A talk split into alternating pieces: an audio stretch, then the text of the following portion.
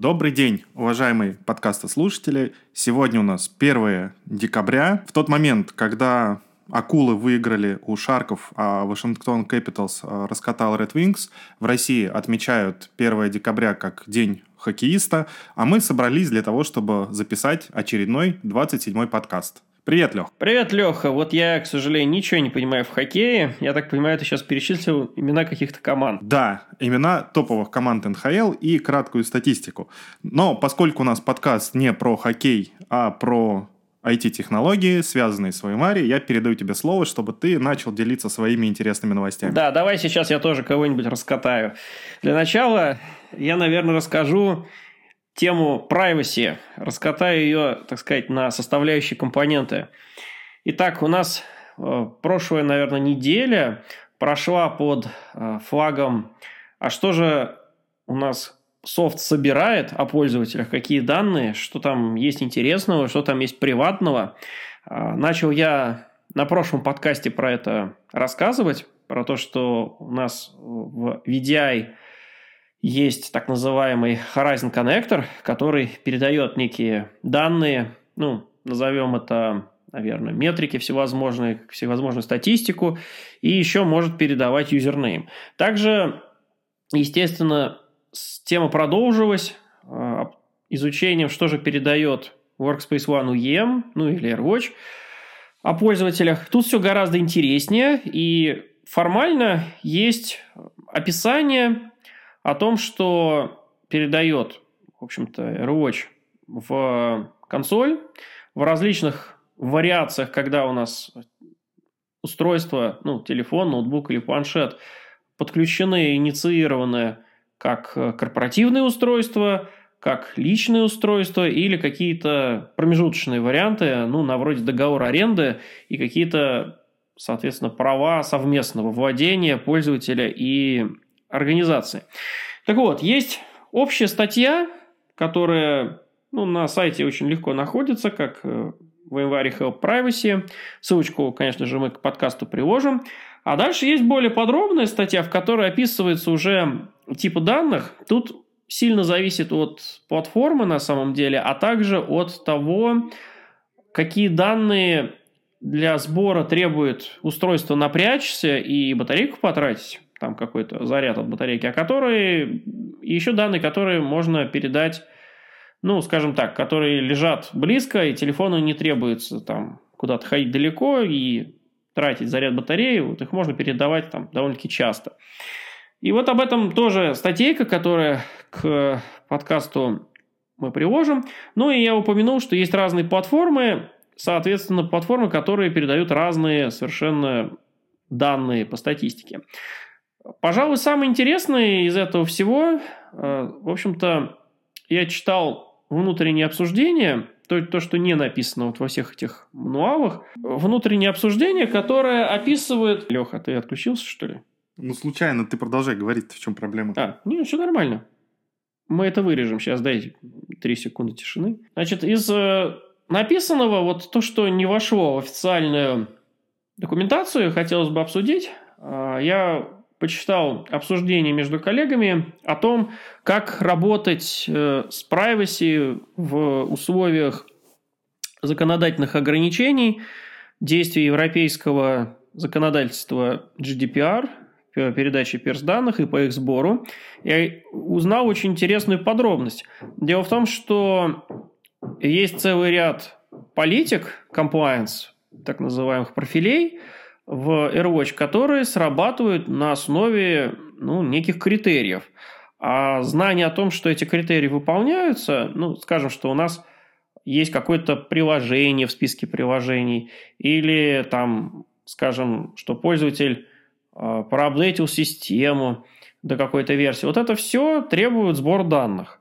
Поэтому, по факту, когда у нас в настройках privacy указывается не собирать данные об устройстве, это сейчас означает, что агент собирает данные, отправляет на консоль, на консоли делают соответствующий вывод, ну, в зависимости от настроек, которые администратор произвел, а после чего данные стираются.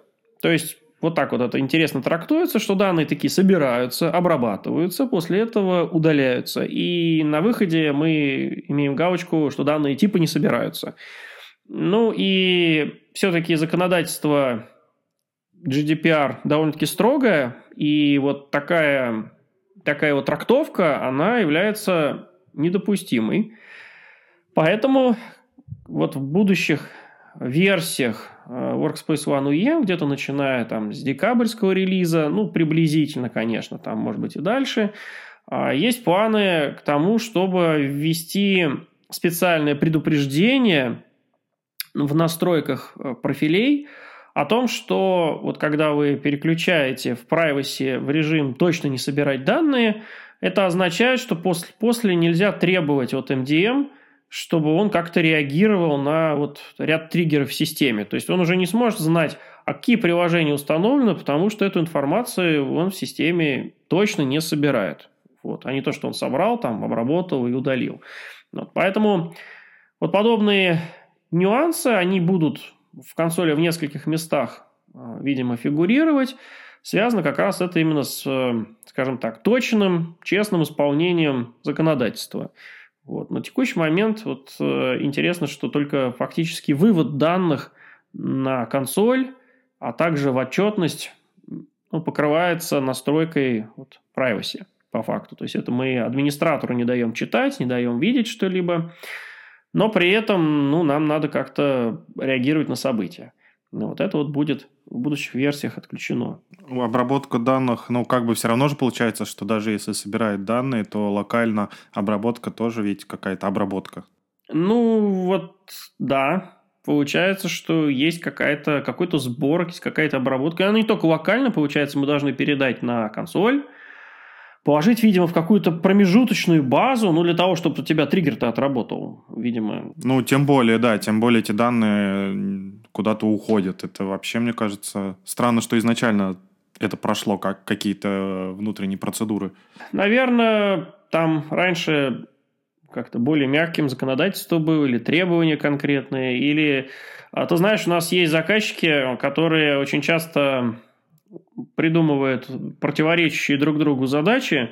Например, мы хотим поставить, значит, управ... это самое, как-то поставить софт на BYOD устройство, на личное устройство пользователя. Какой софт? А VPN клиент, например, и настроить его. Вот. А настройка VPN клиента это ну, фактически это проброс XML файла с настройкой извне, с консоли то есть э, устройство должно его как-то принять, применить к нужному приложению. Это фактически управление устройством. А, а задача изначально ставится как нет, мы не управляем устройством, мы только пробросим значит, э, вот какое-то приложение и дальше на него накатим профиль. Вот такие вот даже как взаимо, взаимоисключающие э, зачастую требования, ну, может быть, связанные там с недопониманием по части, как работает платформа, они, видимо, привели к тому, что в какой-то момент решили, что приоритет все-таки за функционалом по обработке каких-то данных, чем за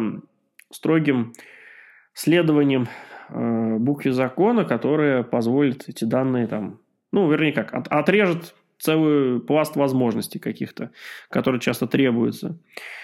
Так что такая вот интересная особенность или такое интересное обсуждение. Значит, помимо privacy, темы значит, довольно-таки интересная статья техническая вышла по конфигурации Unified Access Manager. Я извиняюсь. А, по конфигурации Unified Access Gateway UAG вместе с Horizon. Значит, э, у нас статья о том, как конфигурировать Horizon вместе с UAG была самая подробная у Карла Стальхуда до сего момента. Ну и фактически в официальной документации в январе там некие общие вещи были описаны по инсталляции, но вот подробно так, чтобы был именно комикс с э, указанием, где нажимать кнопочки, вот это появилось только буквально недавно а, в блоге UC официальном январном. И что особенно приятно, это то, что комикс нарисован с использованием последнего Horizon интерфейса, который HTML5. То есть показано все не на старом интерфейсе Horizon Administrator, а именно вот на новом, который только-только появился, который многим администраторам не привычен, тем, у кого VDI давно уже стоит. И поэтому как раз очень ценно заодно и вот в новом интерфейсе поразбираться, ну, что называется, за ручку пройти по комиксу и все настроить. Вот. Э, ну и еще одна статейка, которую я привел в ссылках к подкасту, это управление современными рабочими местами. Ну, Леха, ты вообще как в курсе, что у нас теперь новый подход? Вот слышал ли ты про Modern Management? Что это означает для тебя? Я слышал про Modern Applications. Это то, как теперь называются Cloud Native Applications. А, нет, а вот именно современное управление операционной системой, вот, так называемый Modern Management, это связано с современными приложениями, но, в общем-то, речь здесь идет о том, что, э, ну, как я не, да, да, несколько раз упоминал, э, Microsoft, в частности, ну и за ней целый ряд компаний заявили, что отказываются от Э, образов операционной системы, переходит на некий цикл роллинг-релиз. То есть, если раньше мы учили да, там... Да, это я помню. Да, версии Windows, теперь мы учим билды у Windows. Если честно, вот это вообще запутывает, потому что если раньше было понятно, там, Windows Server 2016, там, Windows Server 2012, там, Windows, э, там, какой там был до десятки, Windows 8, там, такой-то, такой-то, то теперь, заходя на страничку загрузок Microsoft, я хочу вот для пилота скачать Windows Server 2016 мне вываливает два десятка образов с разными номерами, с разными подписями, там то LTSB, то для бизнеса, то еще какой-то версии. И мне кажется, что несмотря на то, что перешли к таким роллин апдейт релизам, в итоге все стало гораздо сложнее, потому что у меня банальная задача скачать просто Windows – просто для теста, а я должен сначала потратить достаточно продолжительное время, чтобы разобраться, что значат все эти буковки, что каждый релиз приносит или не приносит.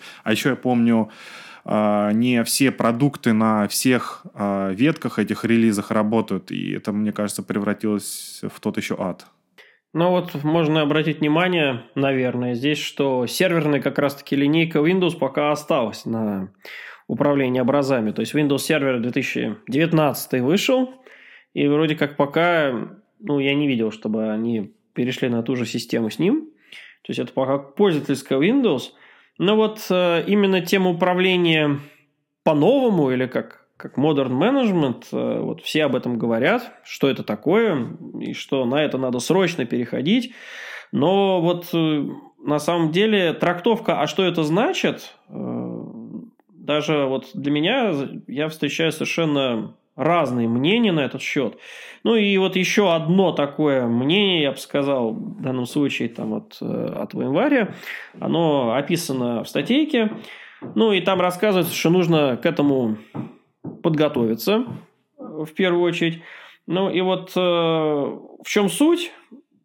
Такого, такого управления. Вот помимо того, что мы вместо образов накатываем просто целый ряд скриптов, а, каких-то апдейтов, а, приложений на некий слепок операционной системы, который идет в поставке там, с нашим устройством, а вот помимо этого, целый, целый ряд э, моментов, на самом деле, вот, с которыми я столкнулся, ну, связан с тем, что вот есть у нас ряд заказчиков, которые сравнивают классическое управление Windows, в частности, или macOS. Ну, про macOS классическое управление, в принципе, мало у кого развернуто, могу тебе сказать, Лех.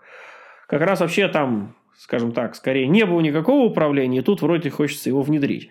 Но, тем не менее, вот классическое управление обычно с Microsoft System Center, э, Configurations Manager, ну и вот вопрос о том, чтобы дополнить его с помощью Workspace ONE какие-то новые фишки внести. И вот заказчик спрашивает, а, собственно, что за фишки-то? Что такого интересного там появится? И почему вообще нам это надо?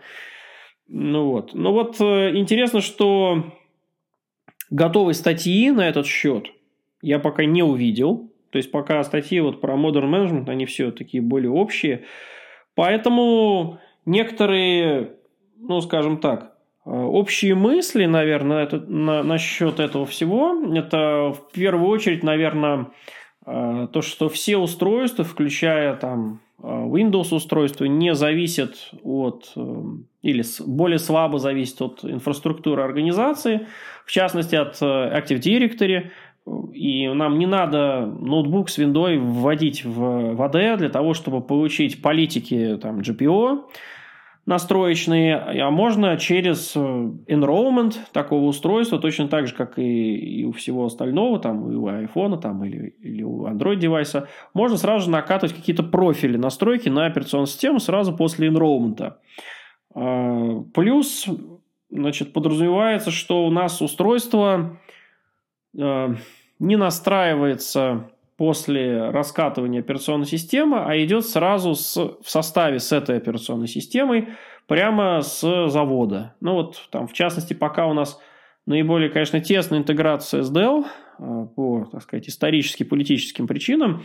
Ну и вот у Dell интересный функционал в этом плане, что ноутбуки, когда готовятся еще на фабрике Dell к поставке заказчику, можно эти ноутбуки кастомизировать. То есть прямо из консоли Workspace ONE задать некие настройки, что должна стоять такая-то версия операционной системы на них, а, должны стоять такие-то приложения, ну и самое главное, должны быть такие-то профили развернуты с такими-то политиками безопасности, а также даже в Active Directory, в принципе, можно ввести, благодаря тому, что появилась такая технология у Microsoft, как Offline Domain Join – изначально. Там такое легковесное подключение устройства к Active Directory. Ну и вот на VMworld было объявлено э, совместно там, Dell и, и VMware о том, что появится даже полноценная возможность там, подключать э, временно там, фабрику Dell по VPN-каналу через интернет к к домен-контроллеру, видимо, там предприятия, куда ноутбуки будут поставлены, и вводить в домен девайса полноценно. Вот Пока вот реализацию этой идеи я еще не встречал. Но сама по себе идея довольно-таки интересная. Ну, суть в том, что приходит ноутбук, и настраивать его вообще никак не надо. Он уже сразу настроенный, и админ к нему или там сотрудник техподдержки вообще не подходит э, физически. Вот. То есть сразу можно его брать и, и использовать. Довольно-таки прикольная мысль. Ну, вот. Э, еще вот интересная тема обслуживания ноутбуков Здесь мы, конечно, про ноутбуки больше говорим, потому что классические, классическое управление к ним именно применимо изначально было. И сейчас вот мы вроде как его заменяем. А вот э, интересные вопросы там от э, заказчиков бывают на тему, а что если что-то сдохнет? Ну, в смысле, там возьмет, например, жесткий диск, откажет, как это у нас вот э, сравнительно недавно произошло в офисе, там сразу несколько ноутбуков с умершими SSD. А что делать? Да, значит, вот в случае там ряда наших заказчиков, а, ну, сказали, например, мне, что возьмут отвертку, возьмут SSD со склада другой какой-то и типа вкрутят. Ну, а сразу по, с моей стороны последовал вопрос, а что делать в современных ноутбуках, где он впаян в материнскую плату? Да, то есть, и получает, вот, и получается, что вроде как уже Значит, если что-то там произойдет с ними, то получается, что нужно заказать подменный там или достать, достать подменный ноутбук, дать сотруднику, а в это время заказать ему там другой а, вот. И сразу возникает вопрос, а вот этот подменный, который ему выдают, он же должен быть как-то быстро настроен под его задачи. Да, и, то есть, и, и опять же, значит, это классическом управлении нам надо срочно там что-то такое раскатать и срочно подтащить там техсуппорт. А здесь подразумевается, что у нас э, подменные ноуты, они там находятся Э, в неком состоянии, что их э, завели в, в корпоративную систему заранее, но не раскатали на них персонализированные какие-то настройки для пользователя там, и там, с точки зрения там, его прав, прав его, его там, отдела, где он находится. Вот. И вот эти вот настройки тоже профилем быстро подтаскиваются в, в каком-то динамическом режиме. Вот. То есть это тоже вот подразумевается здесь под современным неким управлением. Ну и плюс еще а, подразумевается, что на ноутбуке не лежат ценные данные. То есть мы его всегда можем потерять, или там он может умереть, залитый кофе или пивом, и при этом данные не должны на нем пропасть. А для этого, значит, э, все данные должны обязательно синхронизироваться с каким-то корпоративным порталом, э, на который, естественно, там сотрудник заходит по SSO, то есть зайдя в ноутбук, он, на нем имеет сертификат, по которому сразу он может заходить, не вводя ничего, на какой-то единый портал, соответственно. И вот э, портал, соответственно, приложений, портал данных, где лежат его там данные, которые кешируются частично на ноутбуке. Вот. Но при этом локально ничего в единичном экземпляре храниться не должно. Это тоже вот э, про Modern Management э, как таковой. Вот. Ну, каждой компании, наверное, здесь нужно для себя решить, нужно ли и, и действительно ли выгодно это дело, и стоит ли менять существующие бизнес-процессы под, э, под это решение. Вот. Леха, как ты считаешь здесь, в принципе, Стоит, стоит ли? Интересно, слушай, но это похоже очень на подход Apple на самом деле, когда у тебя, в принципе, данные хранятся и на там, ноутбуке, на телефоне, но они же при активации галочки все копируются в iCloud. И фактически храня в iCloud данные, то есть у меня на ноутбуке лежат только ну, можно сказать, временные какие-то данные, которые не жалко потерять, потому что копия всегда есть в облаке. Что самое прикольное, оно все синхронизируется между всеми устройствами, поэтому потеря ноутбука, телефона, порча его и так далее, оно не приводит к остановке работы пользователя. То есть э, я всегда могу взять любой девайс, э, там, если он сломался, заменить его другим таким же, ведя свой аккаунт, и я получаю доступ ко всей своей информации, ко всем своим документам и так далее. Более того, я могу через интернет всегда зайти там на iCloud.com и оттуда вытащить документ, если это необходимо. Ну, вот эта плата, плата за это, конечно же, это наличие там облачного iCloud. Для ряда компаний это тяжело у нас в стране. Ну, есть же OneDrive, есть э, Dropbox, есть, э, наконец, Яндекс э, облако или Mail облако. Мне кажется, они все предоставляют примерно те же самые возможности. Просто в случае с Apple iCloud очень глубоко интегрирован в систему, и для всех приложений, ну, вернее, если программисты создали это приложение таким образом, есть возможность хранить данные в iCloud, то есть пользователь даже будет не видеть эти данные. И, грубо говоря, эта идея, наверное, схожа с нашим уемом, который управляет настройками конфигурации, когда пользователь просто заходит э, в программу, а программа уже откуда-то из облака, пользователь даже не знает, где хранятся эти настройки, э, подгружает эти настройки. И все сохранения состояния, то есть оно визуально в там, клиенте iCloud нигде не видно, где эти настройки есть, то есть это конфигурационная область специально выделенная, она скрыта от пользователя.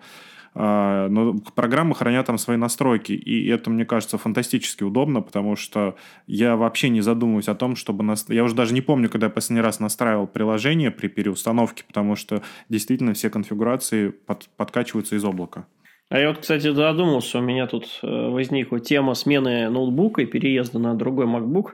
Соответственно, хотелось воспользоваться вот удобной возможностью просто взять и перебросить все туда через, э, там, вот, как ты говоришь, через, соответственно, облачные сервисы. А потом я подумал, что я фактически уже очень сильно, скажем так, модифицировал э, ноутбук на грани его запарывания. То есть там... и мне стало интересно, вот получается, что все, что я там понастроил, понаделал с приложениями, оно же, получается, и переедет дальше. А вот хотелось бы как-то гранулярно это сделать. Не совсем так. Смотри, если ты говоришь про MacBook, то тут ситуация такая, что э, Apple делает очень хитро. Есть, во-первых, еще Time Machine, которая позволяет тебе копии во времени иметь и откатываться на какое-то количество копий назад. Причем это итеративные снапшоты такие, ты не каждый раз весь бэкап хранишь, а кусочками. Во-вторых, когда Apple э, делает бэкапы и хранит что-то, ты их восстанавливаешь, он не, ну, вернее как, э, настройки программы не сохраняют э, временные состояния, то есть все кэши, все временные данные, они очищаются. И в страдавние времена, когда iCloud еще особо не было, достаточно простым таким способом, когда ты много чего поставил, оно уже начинает подтупливать, переставить систему с нуля, но не потерять настройки, это просто откатиться, ну, вернее, как восстановиться из тайм-машины. И тем самым ты получал все программы, все свое рабочее окружение, но без накопленных кэшей и так далее. Хотя, в принципе, все эти кэши можно вычистить вручную, и для этого есть утилиты разные. А операционная система сама по себе, потому что там, скажем, я вот, например, сначала поставил MacPorts, там, вкатил кучу всякого интересного софта, там, линуксового, потом сверху брю поставил, и еще вкатил чего-то там. В процессе там надо было для ряда там экспериментов прибить эти кернел экстеншены, но это все нестандартные вещи. Я на самом деле сторонник того, чтобы вот всякие вот эти самые kernel extension и прочее не применять, потому что если что-то нужно экспериментировать, я открываю Fusion и запускаю там виртуальную машину с macOS и экспериментирую, если уж настолько низкоуровневое экспериментирование нужно. Но в, в обычной жизни я не знаю, какие задачи ты, конечно, решаешь, но мне не требуется ставить э, расширение ядра или еще что-то. Я полностью полагаюсь на производителя и железки, и софта. И здесь Apple тоже, ну, Windows сейчас тоже идет по этому пути, и многие производители ноутбуков идут по этому пути. Они включают область recovery, тем более сейчас жесткие диски большие у всех. У macOS же и у MacBook'ов это уже испокон веков э, функционал есть, когда, если что-то случается, зажав э, Option R, ты в режим восстановления обновление загружаешься, причем эта область, она не видна пользователю, и ты ну, да. там, за полчаса пере, полностью переустанавливаешь операционную систему. Слушай, ну у нас вот есть, например, заказчик э, крупный, который мы тоже ездили на той неделе вот в эту тему, которые, э, интересная у них задача, они, с одной стороны, хотят э, взять под ружье, что называется, выстроить макбуки у пользователей, ну, видимо, в том числе у топовых, но при этом хотят, чтобы данные на этих э, ноутбуках и вообще, в принципе, сами они были там в сохранности. И для этого у них, а, ну, какая задача? Они для этого хотят втащить, например, там антивирус типа Касперского, они, ну, из таких э, системно интегрируемых таких сложных э, продуктов, а, еще какие-то там свои собственные программные продукты и говорят о том, что вот у них в процессе инсталляции значит, э, там требуется от пользователя нажать, что он разрешает этому приложению там операции над диском, например. То есть как раз залезть в этот в privacy и security настройку, а в компании хотят, чтобы пользователь а, не нажимал этой кнопочки, ну, то есть, чтобы она автонажалась, что называется, за него. И поэтому, в том числе, вот у нас есть статья техническая, нам, по-моему, на код на VMware.com, я сейчас тут точно не помню, который описывает как раз, как с помощью AirWatch закинуть kernel extension в, в устройство, и, соответственно, вот коллеги написали скрипт, обвязку, который это все делает. Причем самое интересное, что это все BYOD устройство они подключают, то есть они с пользователями договариваются, что на их личный девайс там прилетает вот эта вся байда, раскатывается, перенастраивает систему, так нормально, вот. И, в общем, это вот такое потоковое, потоковое дело в их случае. Ну, возможно, возможно.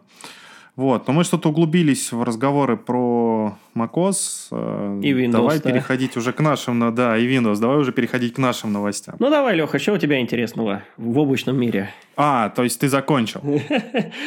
Слушай, ну я могу еще долго рассказывать про, про тяготы, так сказать, и про то, что, кстати, вот забыл на уровне анекдота, уж все-таки упомяну, касательно Modern Management и перестроения бизнес-процессов, у нас есть заказчик, который попросил нас сделать э, ввод устройств в Wi-Fi безопасный. И когда, в общем-то, мы стали обсуждать нюансы оказалось такое глобальное недопонимание касательно того, что я говорю, AirWatch, он выписывает сертификат на, на устройство, ну, вернее, пользовательский отдает, и дальше с этим сертификатом Wi-Fi какая-то там система, она позволяет пользователю Wi-Fi войти. А у заказчика вопрос по-другому звучит. Уже есть сертификат, которому AirWatch должен доверять. И на мой вопрос, а, в общем-то, как этот сертификат получается, заказчик мне говорит, ну как, мы его распечатываем на бумажке, и пользователь его подписывает там на каждом, видимо, листе там по подписи. Что, что мы этому пользователю с устройством доверяем. И, в общем, вот тебе типа сертификат. Да. Ну вот, я задал вопрос, коллеги, а как этот сертификат с бумажки, собственно, в телефон попадает? Уж не заставляете ли пользователя его с экрана клавиатурки ввести, так сказать, вручную? Вот, на что заказчик очень сильно задумался, сказал, что они сами не знают, но... Подумают об этом, подумают. Но да? спросят, ну просто смотри, если тебе дают еще цифровой дубликат, ну, собственно, сам сертификат, сертификат, то получается такая интересная вещь. Ты же не знаешь, подписался ты за тот сертификат, который тебе дали в цифре или нет. Но получается, надо посимвольно сличать сидеть, как минимум. Так что, видишь, сложные, сложные бизнес-процессы иногда бывают у заказчиков, которые надо перестроить в Modern Management. Вот. Так что тема, да, неисчерпаемая, Леха, но я прервусь все-таки. Да. А, ну, давай я тогда перейду к своим новостям. У меня они по большей части будут контейнерные. Вышел Enterprise PKS 1.6 в General Availability. Ура! И он принес с собой, да, ура, принес с собой на самом деле достаточно много интересных э, фишек. Про все я рассказывать не буду, э, потому что там появилось много чего интересного, и в релиз Notes это все описано, релиз Notes я приложу. Здесь я особо отмечу только то, что, ну, во-первых, пользователи, которые э, имеют там подключение к интернету автоматом и видят обновления, э, во-вторых, появилась поддержка э, WorkNode Э, Windows и настройка их прямо из интерфейса. Раньше с этим были некоторые сложности. Появилась интеграция и прокси для интеграции с вейфронтом для мониторинга приложений, и кластеров и так далее. То есть это вот такие основные нововведения. Появилась э, возможность поддержки э, T0 роутера в NAT. И, наверное, одно из самых интересных – это появилась поддержка, ну, вернее как, апдейт, апгрейд э, внутри Enterprise PKS Harbor до версии 1.9.3.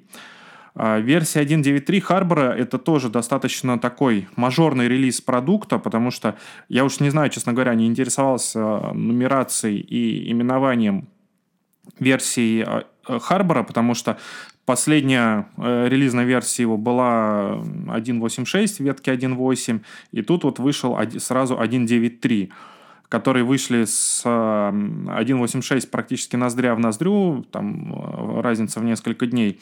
Но э, здесь у Харбора появились, э, появилось достаточно много интересных новых возможностей, ну, там, не говоря о том, что появились, ну, такие, наверное, эволюционные вещи, типа э, квот на проекты, э, управление, там, тегами, интеграция с дополнительными облаками и веб-хуками, то есть теперь можно, э, когда внутри э, ну, происходят какие-то события, можно дергать веб-хуки на Харборе, то есть, чтобы э, сделать image push, image pull, удалить образ, там, интеграция то же самое с а, удалить, обновить и так далее. А вот это все появилось а, в новом Харборе. Появилось также whitelisting CVE-шек, то есть если раньше Harbor сканировал контейнеры на уязвимости, то как бы автоматом помещал, если обнаружилась уязвимость, помещал соответствующий образ в реестре в карантин и говорил о том, что он, этот образ ну, подвержен какой-то опасности, то теперь можно делать белый список ЦВЕ, на которые Харбор не будет реагировать. Из других таких интересных вещей это появилась интеграция с различными третьесторонними а, реестрами и репликация с такими реестрами, как а, Google Container Registry, Azure Container Registry с а, реестром в Амазоне, в Alibaba Cloud и в Helm. То есть со всеми этими реестрами теперь можно такую распределенную инфраструктуру строить и реплицировать образы контейнеров между различными облаками, ну, в зависимости от того, где находятся рабочие нагрузки. А, ну, как я уже говорил, а, сам Harbor 1.9.3, он а, включ, включен уже в менеджмент консоль Enterprise PKS. А, в Enterprise PKS 1.6.0, про который я чуть раньше вот рассказал, а, и автоматом а, будет устанавливаться вместе с ним. Также для тех, кому интересно, в какую сторону развивается Harbor, ну, на GitHub в виде такого родмэпа выложен список фич релиз кандидата 1 для версии 1.10, и э, там вот мне показалось интересным эта возможность интеграции с третьесторонними э, сканерами на безопасность, потому что, ну, насколько ты помнишь, я рассказывал, что в Харборе включен сканер на безопасность э, Claire, разрабатываемый Google, то теперь э, включен, появилась возможность, во-первых, интеграции с третьесторонними сканерами, ну и э, работают активно с компанией Aqua Security и Encore для того, чтобы расширить вот список э, вот этих уязвимостей, интеграцию, и чтобы вот эти приложения тоже э, работали, помогали сканировать э, образы контейнеров на соответствие там, политикам, на соответствие безопасности, на какие-то дырки и уязвимости э, и так далее. Ну и опять же будет расширяться возможности э, интеграции с различными продуктами. Там, то есть Harbor будет интегрироваться в будущих версиях и с GitLab, и с Quay, э, и с Artifactory от JFrog э, и так далее, и так далее. То есть вроде бы так, такое ощущение, что основной функционал продукта сделали, он завершен, и несмотря на такие мелкие доделки, вот уже продукт пошел расти вширь с точки зрения функционала, то есть появляется возможность интеграции с большим количеством интересных э, решений, которые стоят рядом, ну и на границе вот контейнеров, не контейнеров и так далее. Продолжая про контейнеры, я скажу о том, что с начала месяца открылась программа бета, ну как с начала месяца, а именно с VMworld э, европейского открылась программа тестирования Project Pacific, и все заказчики, кому, кому интересна эта технология, могут через э, запрос в простой формочке получить доступ к бетам-билдам э, и поработать с Project Pacific. Самое интересное здесь в том, что Project Pacific на самом деле это часть сферы, ну и, соответственно, получая доступ к бета-билдам э, Project Pacific, фактически это подписка на бета-программу следующей версии сферы, э, и в следующей версии сферы, ну, соответственно, будет включен Project Pacific, с которым, э, к которому уже сейчас можно получить доступ. То есть даже если не нужен Project Pacific, можно получить доступ к бета-версии э, весферы и посмотреть, что там будет нового, кроме включенных контейнеров. Ссылку на регистрацию и на форму я, соответственно, дам. Ну и так же, как и дополнительный материал, появилась вот страничка на официальном сайте VMware, посвященная этому проекту, которая описывает функционал этого продукта, ну, соответственно, уже какие-то материалы стали появляться и маркетингового, и технического характера, и описывающие, в принципе, эту технологию и так далее. Вообще крутая, крутая тема, крутой релиз. Это... Вот. Леха, ты подписался уже с возможностью бета потестировать-то? Так, а у меня давно уже есть доступ к бета-билдам Project Pacific. К сожалению, вот как я говорил, у нас на прошлой неделе только запустилась внутренняя лаборатория, и я туда еще не успел поставить, потому что Несмотря на конец года, достаточно много работы, приходится активно заниматься с нашими любимыми заказчиками и различными пилотами, и завершением каких-то проектов. Поэтому вот пока что, к сожалению, я не успел прикоснуться к прекрасному, а, но здесь мне очень интересно, как это будет реализовано, потому что с технической точки зрения мне не очень понятно, как работает Project Pacific, э, как работают контейнеры внутри сферы, я смотрел много слайдов, я читал, то есть с точки зрения вот такого опыта бумажного он у меня есть, а с точки зрения практического, вот как бы то, что на кончиках пальцев, я пока еще не ощутил, насколько это круто. Звучит это интересно, а как это будет реализовано и с точки зрения безопасности, и с точки зрения управления, это отдельный вопрос, и этому мы, наверное, там посвятим один из следующих выпусков. Надеюсь, ближе к рождественским праздникам и к новогодним праздникам появится достаточное количество времени, чтобы реализовать это, все свои идеи и задумки. Мне кажется, просто надо заказчиков э, подбить на то, что вместе потестировать в бете, записать кого-нибудь и потестировать. На самом деле интересная идея. У меня так получилось с vCloud Foundation, когда а, ну, мы про него много рассказывали, читали. У одного из заказчиков, даже не у одного, у нескольких заказчиков понадобилось провести пилот в Cloud Foundation, и обнаружилось много интересных подробностей того, как он работает, как он устроен NOS 3 и так далее. На самом деле здорово, что наши заказчики не боятся экспериментировать с новыми версиями продуктов, и хотя бы даже в рамках пилотах их внедряют, тестируют, экспериментируют и смотрят все плюсы и минусы.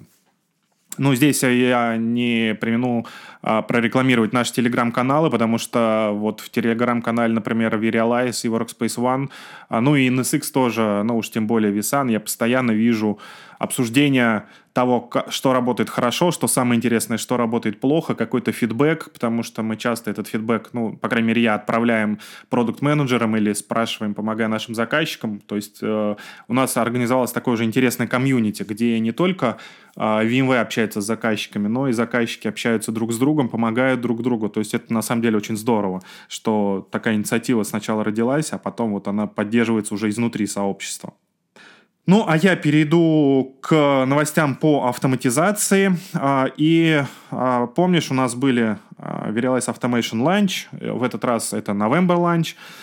То есть то, что нового появилось в Verialize Automation. В принципе, это можно рассматривать как roadmap для on-prem версии Verialize Automation, потому что ну, сначала этот функционал, как я уже неоднократно говорил, появляется в облачной версии, потом он перетекает в on-prem версию. И последней новостью здесь является то, что Verilis Automation научился интегрироваться с OpenShift а, и а, поддерживается тоже с OpenShift интеграция и security группы NSX.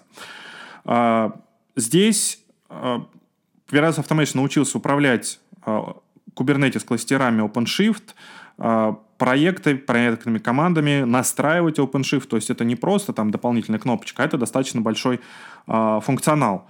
И этот функционал, он теперь э, внутри Verialize Automation облачного есть, то есть сервис Cloud Assembly, который управляет этим, умеет работать э, с, Red Hat OpenShift, со средами Red Hat OpenShift, и можно подключить уже существующую среду туда, то есть это появился ну, еще один э, тайл в области интегрейшенов, в области интеграций, и откуда можно настроить, соответственно, указать там, где сервер OpenShift управляющий находится, прописать его настройки, ну и дальше заказчик увидит Kubernetes зоны, Kubernetes зоны на базе там, OpenShift, на базе э, какого-то еще внешнего Kubernetes, и ими сможет управлять.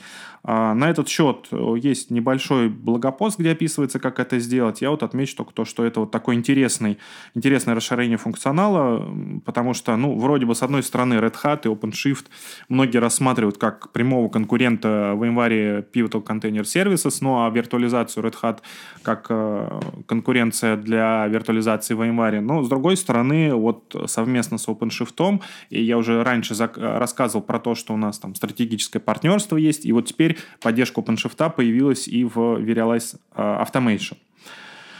Ну и, наверное, последняя на сегодня новость, она такого характера а, больше информационного касается, вот ты говоришь, у нас с Dell Technologies, ну, поскольку VMware является частью Dell Technologies, новостей много именно и интеграции с, именно с этой компанией. И э, Skyline — это продукт, который позволяет мониторить и помогать э, GSS, то есть General э, Support Services, то есть поддержки в VMware, помогать заказчикам э, решать какие-то проблемы. То есть это сервис, ну, есть э, Log Insight, который собирает логи, а вот Skyline — это такой движок, который у многих сторожевиков в стародавние времена присутствовал, назывался Call Home, когда массив мог отправлять какую-то информацию о состоянии системы а, вендору. Ну и не, наверное, года два назад у VMware появился такой сервис, который называется Skyline. Соответственно, он тоже помогает заказчикам следить за инфраструктурой. Ну, как помогает? Он собирает некоторую информацию, естественно, анонимную, и отсылает ее в GSS, когда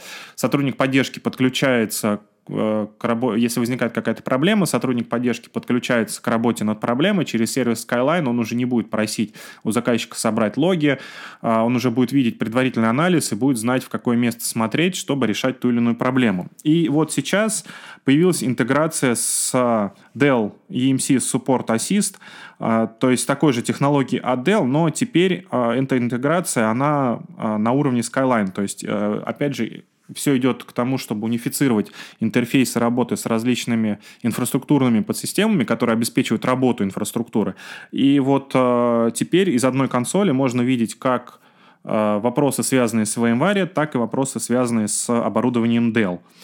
Это, на самом деле, мне кажется, интересная вещь, э, которая позволяет провести такой drill-down анализ и посмотреть не только на инфраструктуру виртуальную, программную, но также и на аппаратную часть инфраструктуры в случае возникновения каких-то проблем или а, в случае возникновения каких-то вопросов по работе инфраструктуры.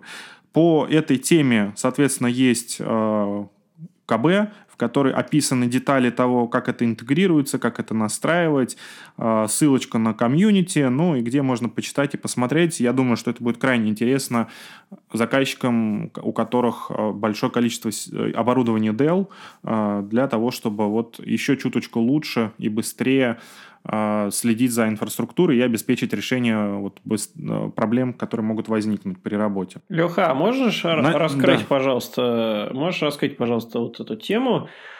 А, потому что наверняка многие будут задавать такие вопросы, и хотелось бы узнать. Вот ты сказал, что в Skyline передается, ну, вернее, как Skyline позволяет э, хранилищу передавать данные о своей жизнедеятельности в GSS, как ты сказал, обфусцированные, то есть обезличенные, да. А потом следом ты сказал, что когда подключается сотрудник техподдержки, ну, то есть, получается, GSS, да, в компании, он не будет спрашивать логи с компании, потому что он будет что-то знать. Ну, а как он будет что-то знать, если информация пришла обфусцированная все-таки? Так где граница-то?